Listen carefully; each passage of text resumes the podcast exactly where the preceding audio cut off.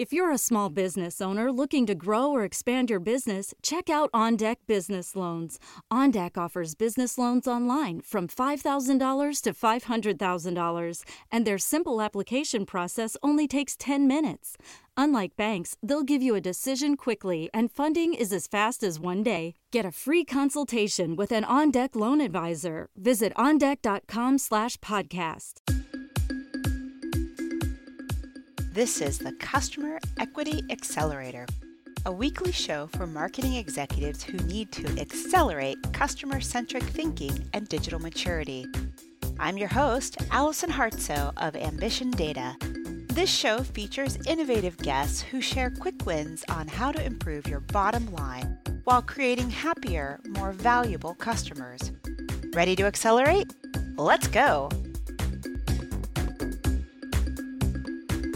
Welcome, everyone. Today's show is about the transformation of marketing around CLV, and to help me discuss this topic is Peggy Winton. Peggy is the president and CEO of AIIM, which is the Association for Intelligent Information Management. Peggy, welcome to the show. Thank you so much. It's my pleasure to be here. So, Peggy, we met at the Digital Transformation Conference a few weeks ago where we were both speakers. And I have to say, it was really delightful to hear your clear commentary on not just marketing transformation, but digital transformation, uh, more, you know, more the broader picture. Can you tell us a little bit more about your background and how you became CEO? And then we can dig into that topic.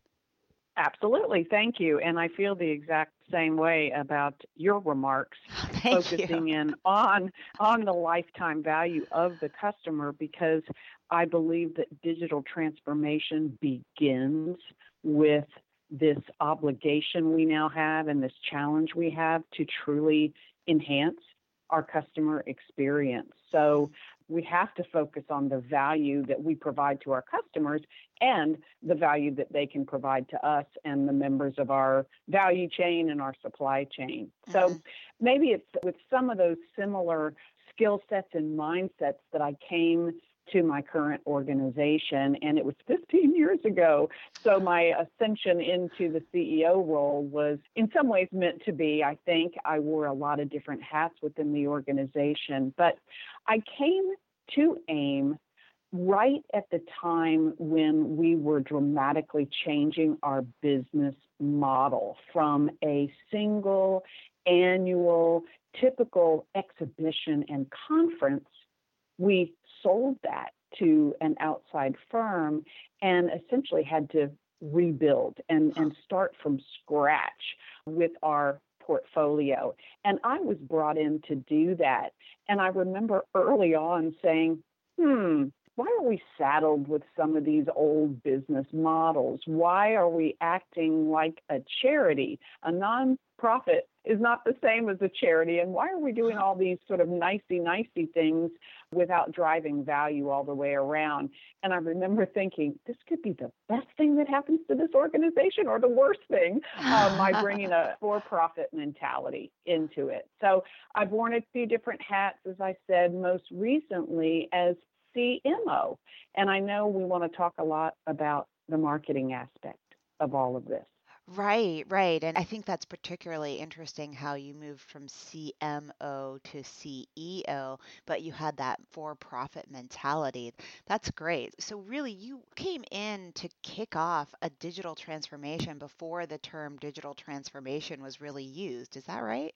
You're absolutely right. The other aspect I think about digital transformation is doing things differently and doing different things. And I probably had a huge advantage in coming in from the outside without a whole lot of predisposition and a lot of biases where the typical association or not for profit models come into play. So I could look at things with a more, I think, critical eye. And I focused immediately on how do we grow this community of ours and how do we extract maximum value from that community. I should probably say that as an association, we serve both the users and the suppliers of information management technology. So we sort of serve two masters. Uh-huh. And therein sort of lies the challenge, but also the opportunity to say we had a lot of really good content. And I set about building this year round portfolio of programs and activities that were based on curating that content and then surfacing that content. And it didn't take long for me to realize that the old association model of the life begins and ends with dues paying members because that was a subset of the thousands of people that we were touching with this content. And we set about really expanding that reach and trying to determine the value that we could place on people that, for whatever reason, didn't become a lifer or a dues paying member, but yet represented amazing value, particularly for those suppliers in our space who wanted access to qualified customers. So let me just get a quick clarification. When you talk about your users or your suppliers, can you give me an example of who would be a typical member slash user and who would be a typical supplier? Or what, what type of when company? We, Sorry. Yeah, absolutely. When we talk about information management, we really got our start at looking at all that unstructured stuff that's a great word. All that unstructured stuff that's swirling around any business out there, all of the content that's in your emails, all the content that's in Word documents, spreadsheets, even rich media, those things that don't fit tidily into a database and yet represent the vast majority of information and data. So when you think about people that are moving around a lot of that information in their organizations. It's practitioners within financial institutions, banking and insurance companies, people within healthcare organizations, mm-hmm. higher education, manufacturing. Those would be our typical users of these tools and technologies. And their functional roles within those verticals are IT related. They could be line of business owners, folks in sales and marketing, or finance and accounting.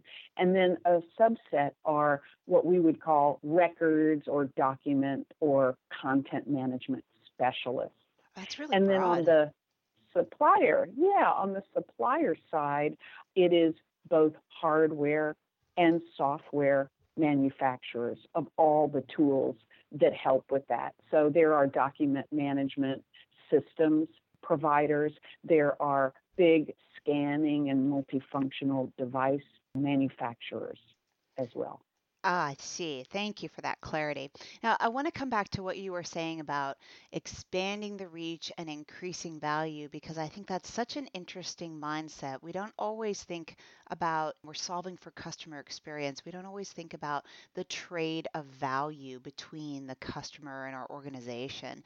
So, when you went about the process of thinking about how do we increase value for the organization or the value that the organization offers.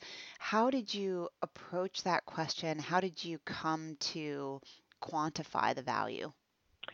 We did, and it was kind of skunk works at the beginning, Allison. We didn't have a tool that could do that for us, but we tried to just begin with the history that we had. That's usually the best that any of us have to go on. So we of course had a transactional database and we started looking at what were those products of ours that we offered and who was buying them.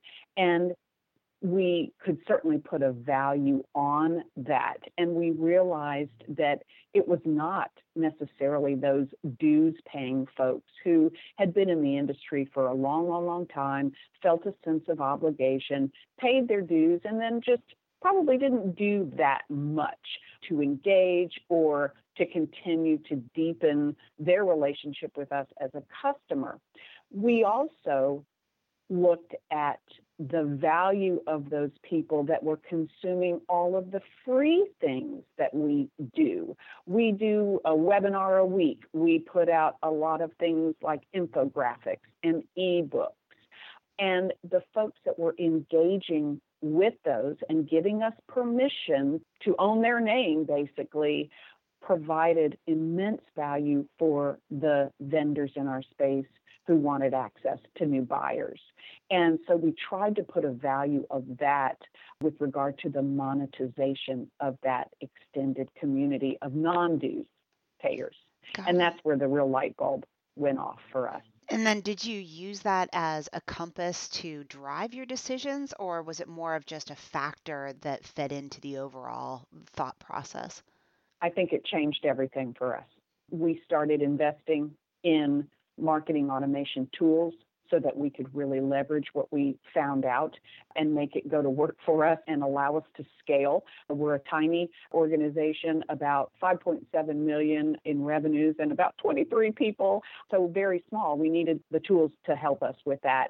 It did become the very basis of our go to market strategy and we were able to tell that story to those suppliers in our space to get them excited about our community and this new crop of qualified buyers that they had at their disposal. And I would say everything flowed from there and the very reputation of marketing within our organization changed. I always say to people, marketing is not about pretty pictures and there's not magic that happens in that regard. It really is all about the intelligence of our customers that provides the value for us.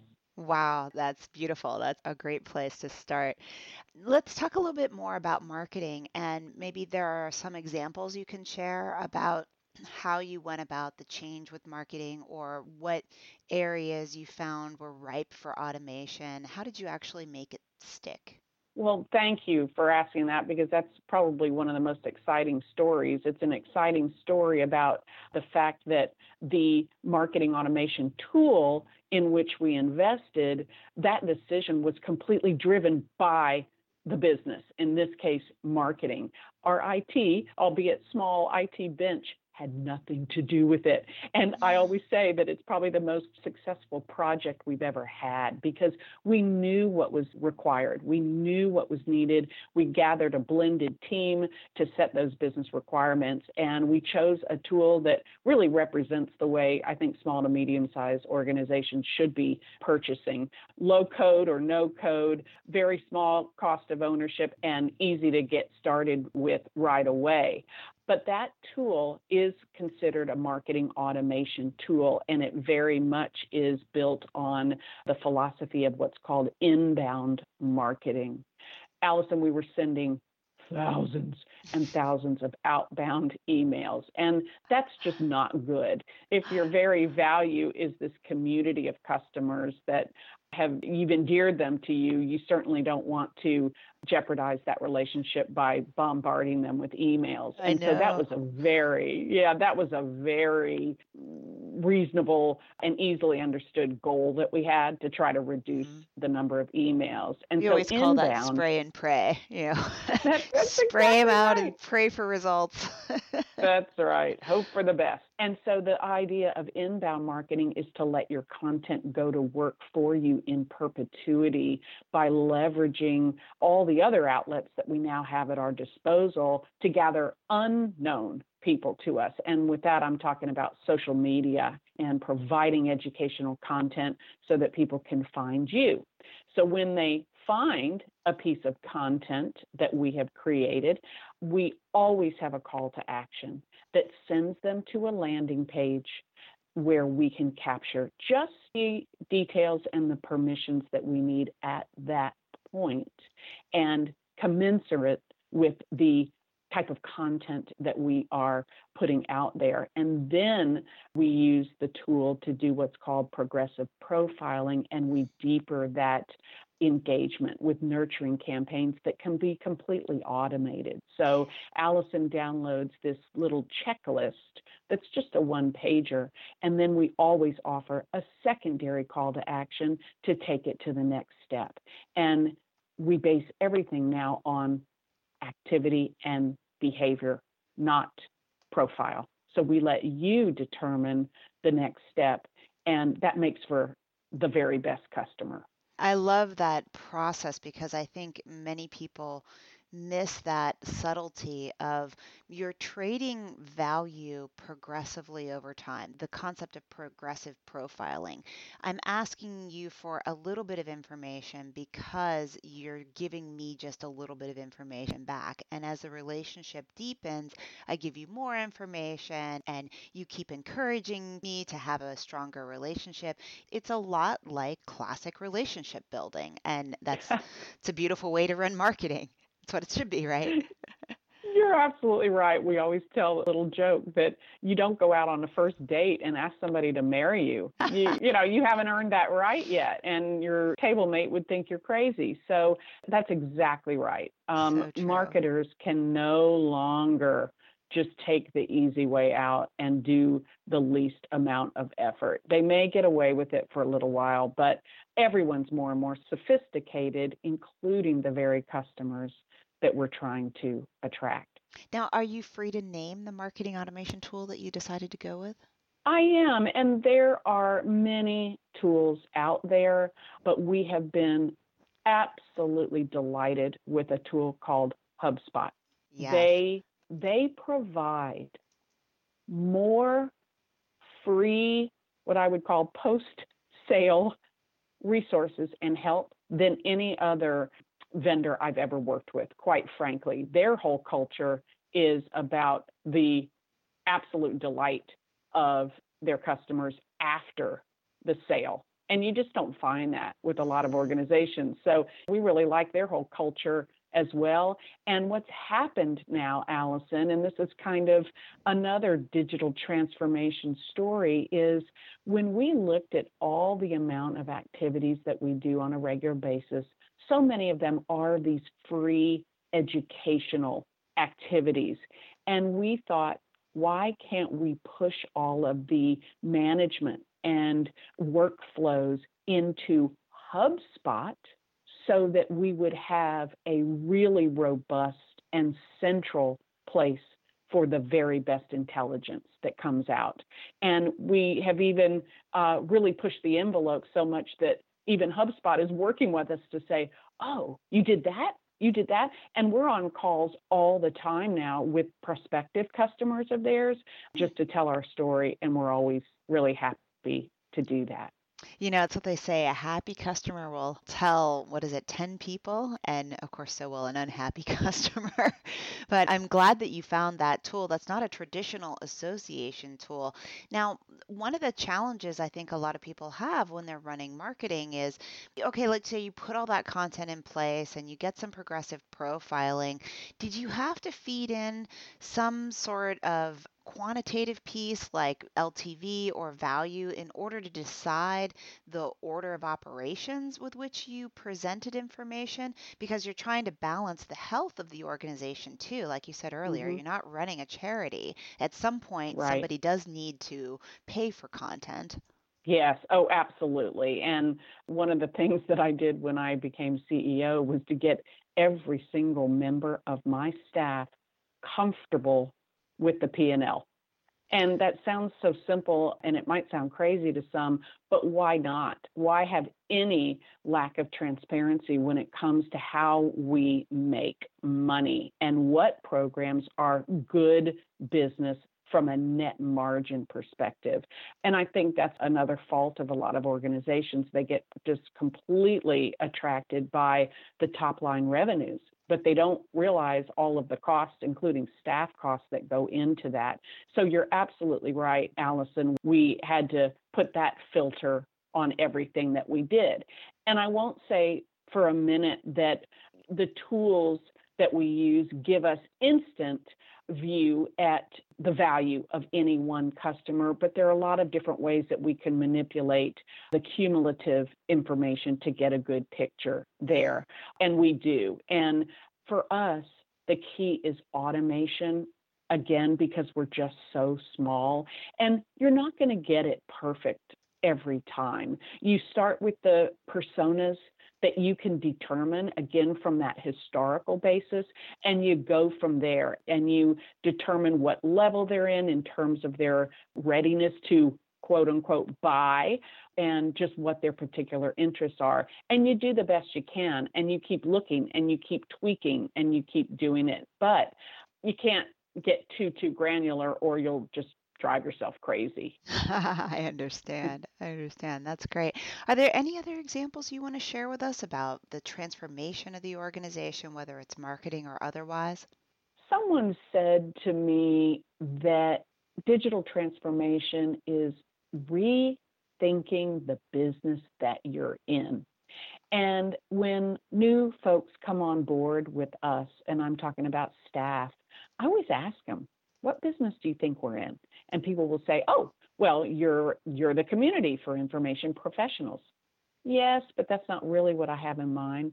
What else? And they'll say, oh, well, we're running an association. We are in the association management business. Yeah, but not really. And, and what we realize is that we are in the marketing business. And all of us are sales and marketing people. And that sounds mercenary. We are still a not for profit. We hope that we're still fulfilling a mission and serving the needs, but we are first and foremost a marketing organization. And when you think about it that way, you start thinking, hmm, what are other offerings that we have? Maybe things we didn't even intend. And here's one example. As we were collaborating with some of the suppliers in our space to be good thought leaders and help us put on a nice educational event and then provide them with those permissioned leads for their own needs, we realized why aren't we offering something even deeper as a consultant, knowing what we know about our own marketing automation tools and practices. And so we started a whole nother offering for those vendors in our space that wanted their own multi touch, multi content, deep, deep customer intelligence story that they could tell. And so we started a subscription annuity business that, yes, it's still within our industry, but it could be completely independent for vendors who are providing all kinds of other types of tools. And that's been an addition to our portfolio of programs. And some would say, well, that's sort of outside the association business. It's not because we're still serving those same suppliers, but it's an add on using what we know and what we've learned from our own technology choices. Well, not only that is it an add-on, but most likely it's attracting a benefit to perhaps your most loyal or your premium subscribers, people who really want to go deep with your organization. So in a way, it rewards both of you. One, because it's an annuity, and I love that you've used that word because many people who run businesses don't think in those terms. And it's a fantastic recurring revenue stream, but also it's allowing them to feel a stronger sense sense of special handling or kid glove mm-hmm. treatment mm-hmm. that is what we try to provide to the high value customers. You're so right. And we realize, my heavens, we're doing such a better service to both. You're quite right. Just like we knew that we couldn't just fire off a bunch of unrelated emails, our suppliers certainly cannot and should not be doing that. And this way, we respect the end user customer to say, you get to choose how deep you want to take this, and we're going to respect you in that process. Mm-hmm. Perfect, perfect. So let's say that I'm super excited about this idea of marketing transformation, and I want to do maybe not just marketing, but digital transformation overall. What kind of actions can I take? We spent probably the better part of last year gathering some of the best and the brightest in our community together to see if we could define digital transformation and then build a set of tools around that because it is one of those terms that everybody's probably tired of hearing. It means a lot of things to different people, or it means nothing to some people because it's almost viewed as a throwaway way. So we looked at our world and we defined digital transformation in information terms because information is the currency that we deal in. Mm-hmm. And we determined four things really. The first one is this whole customer experience enhancement, anticipating before they even tell you what they need. And we think that all things actually flow from there because the second one is innovating. And when you think about the true disruptors in our space, it begins with figuring out where there is friction in the act of doing something that customers need every day.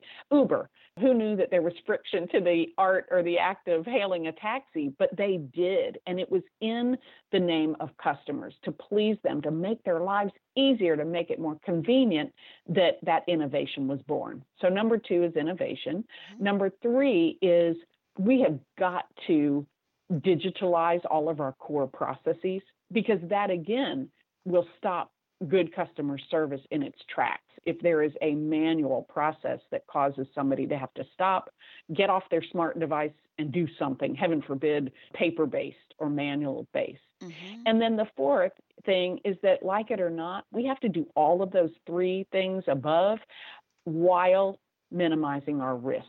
And again, with the customer in mind, we now are under greater pressure to protect the customer data that we hold and to give them full control over how we use it. So that's what we did to define digital transformation. And I think it applies to almost any business of any size and in any industry.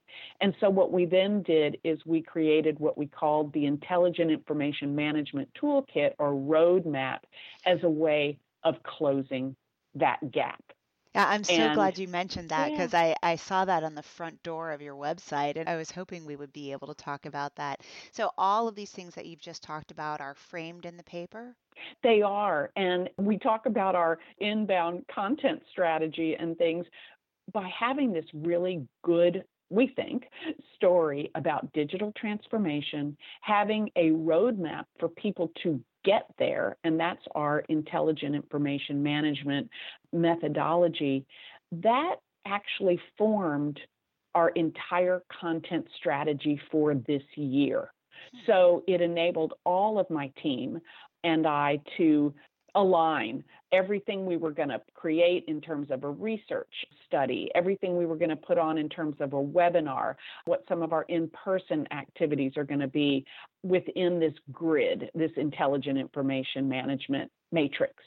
And oh, it's just made our lives so much easier. And it's also given our customers a real clear view and a real path forward. And I'd love to share that paper that was really the culmination of some of our research work and tells that whole story. And if the audience here would find that useful, I'd love to invite you all to download that. Free, of course. And we're going to ask you for your email address, which, uh, you know, of course, you can opt out at any time. But may I give the URL? Oh, of that course. And we'll also post it on the page. You know, sometimes people are driving Okay. and they don't have anything to Yeah. write down, but we always put it in our transcript page as well. So we'll link right to you. But please go ahead with the URL and then let's also talk about if people want to get in touch with you personally, how can they get in touch? Sure, thank you. I hope people can remember this. We've made it as simple as possible. We are aiim.org, and there are two I's uh, in AIIM, uh, A-I-I-M dot org slash transformation.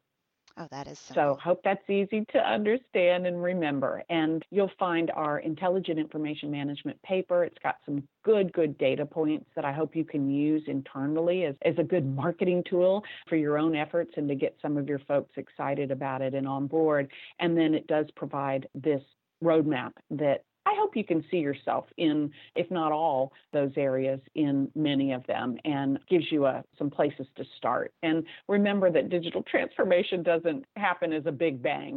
Mm-hmm. So, you know, it's not magic that poof happens overnight, and that's not expected of anybody. But I promise that you will find some processes within your organization that are important, but they are ripe and easy to apply some even Fantastic. automation tools to. I'm going to yeah. go check that out myself. I want to see if there's something there. I don't know yet. that would be great. So, how can people reach you, Peggy? How can they get in touch?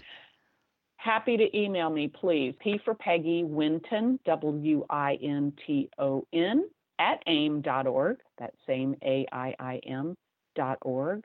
I'm certainly on LinkedIn, and my Twitter handle is PW Winton at PW Winton. Wonderful. Great. We will be sharing lots of tweets with your podcast and making sure that we use that Twitter handle. Thanks for including that. So let's summarize about some of the things we talked about. And Peggy, feel free to jump in if there's some more clarification you want to add. But here's what I heard I thought was particularly valuable. First, you know, why should I care about marketing transformation? And the point we arrived at is that it's really driver of overall digital transformation. That that's where you kind of gain momentum or maybe the ignition of the engine for transformation can come from the marketing department. Now, I don't know if that's true across all organizations, but I do hear that theme a lot. And I think that's because marketing knows so much about the customer. And what you particularly said was about the value of relationship building that the organization discovered. It wasn't just dues paying folks, it was free content folks and dues paying folks, and looking at the comprehensive value of that whole community. You're right. And I always challenge people to say, what would happen if all your systems went down and you had to rebuild? For us, we would sorely be out of commission if our customer intelligence systems went down. We would. And that is the place we would have to start over to rebuild. And think about that for your organization. It's sad that a lot of organizations don't put value on their information, and they need to. And for us, the information is all about our customers. And I would imagine, as you say, Allison, most people would feel that way, and we're feeling ever more pressure to think that way in the new digital economy. Mm-hmm, for sure. So then we talked a little bit more about examples and impact, and automation is the first place that your organization went, starting with the historic personas, getting an understanding of the audience, and then moving it into automation once you knew what you wanted. And then there was a second aspect that we hit in the impact that I thought was incredibly important and I don't want to have lost. Uh, that's the concept of financial transparency that you said you give every single member of your staff access to the P&L and get them comfortable so that they are thinking about the business that they're in, the long-term business, the way that the organization is operating or perhaps providing value with respect to the bottom line and respect to the customers. So I think that's a really interesting balance. You're constantly pushing the customer relationship and value of the relationship, but at the same time, you're not walking away from the financials. Like we said earlier, it's not a charity. You're in business mm-hmm. to provide value, and that value should appear on the bottom line. That's right. I had to sort of right this ship when I when I joined because I think the focus was too much on that top line revenue without looking at what was good business and what isn't. Much of what I did in creating this whole year round portfolio was to think in bits, not bytes, so that we could administer them and we could dispense them with the highest possible margin. Mm-hmm. And why wouldn't I want every member of my team to understand where those revenues and costs derive and how to be more creative about increasing one and decreasing the other? And not surprisingly, the very best ideas and much more creative than my own have come from my team. That with that information and the power of that has really allowed them to come up with some just some great new programming. Oh, that's fantastic. And I think what I'm also hearing there is, in addition to not just looking at the top line, you're also taking a longer term view, not by looking at the bottom line alone, but also taking those ideas from the team and looking long term at how the organization operates. Am I correct in that assumption? That's absolutely right. I mean, somebody said for the not for profit world or the association world, well, we're not really in the business to make money. I challenge that because we are. Without money in the bank, there's not much you can do. And I always say, profit is good, even in a not for profit. So you've got to have a good financial structure that will allow you to then invest in things that maybe are a little bit little bit edgier, maybe need a little bit of testing. I mean, mm-hmm. that's where the true differentiation comes. If you don't have any of that, it's pretty hard. Yes, yes, I completely agree. And then you gave us this fantastic roadmap where you talked about four different things that you should do in order to get moving on this process. And the first one I summarized as more or less getting your customer intelligence in order. We talked about it as history, we talked about it as experience, but I think ultimately you have to understand your full customer base and you have to, uh, I always feel, quantify or put some value on that customer base so that you have the signal to make make decisions, which then rolls into your second point about innovation. Once you know those customers, you can start thinking about the right areas to innovate. You have the right roadmap, and you can support it with the third point, which is digital core processes. And then the fourth point about minimizing risk, which is also protecting the customer data. So I love the result that you get, which is clear decision making out of this information management matrix. Well, I hope it is useful. And in the AIIM paper, we then look at what are the things in your own ecosystem that you can change right now. One at the top of the list is how do you modernize and rationalize all the different systems that you're using? Gone is this ideal that there will be one place where all of your data lives and there will be one system that does it all. That's just not reality in any way, but leverage the cloud. That's the easiest place to start to ensure that both your internal and your external customers have access to the information you have that they need in order to do their job. Absolutely, Peggy. So, as always, everything that we discussed today, including the AIIM, the AIM, I'm just spelling out those two I's to make sure that everybody realizes there's two I's in AIIM. Uh, AIIM Digital Transformation paper is available at ambitiondata.com slash podcast. It'll be on our transcript page. Peggy, thank you so much for joining us today. It's been a lovely conversation. Well, me too. Thanks. Anytime. I, I think you can tell I really like talking about all of this. Great minds think alike, right? That's right. So remember, everyone, when you use your data effectively, you can build customer equity. It's not magic, it's just a very specific journey that you can follow to get results.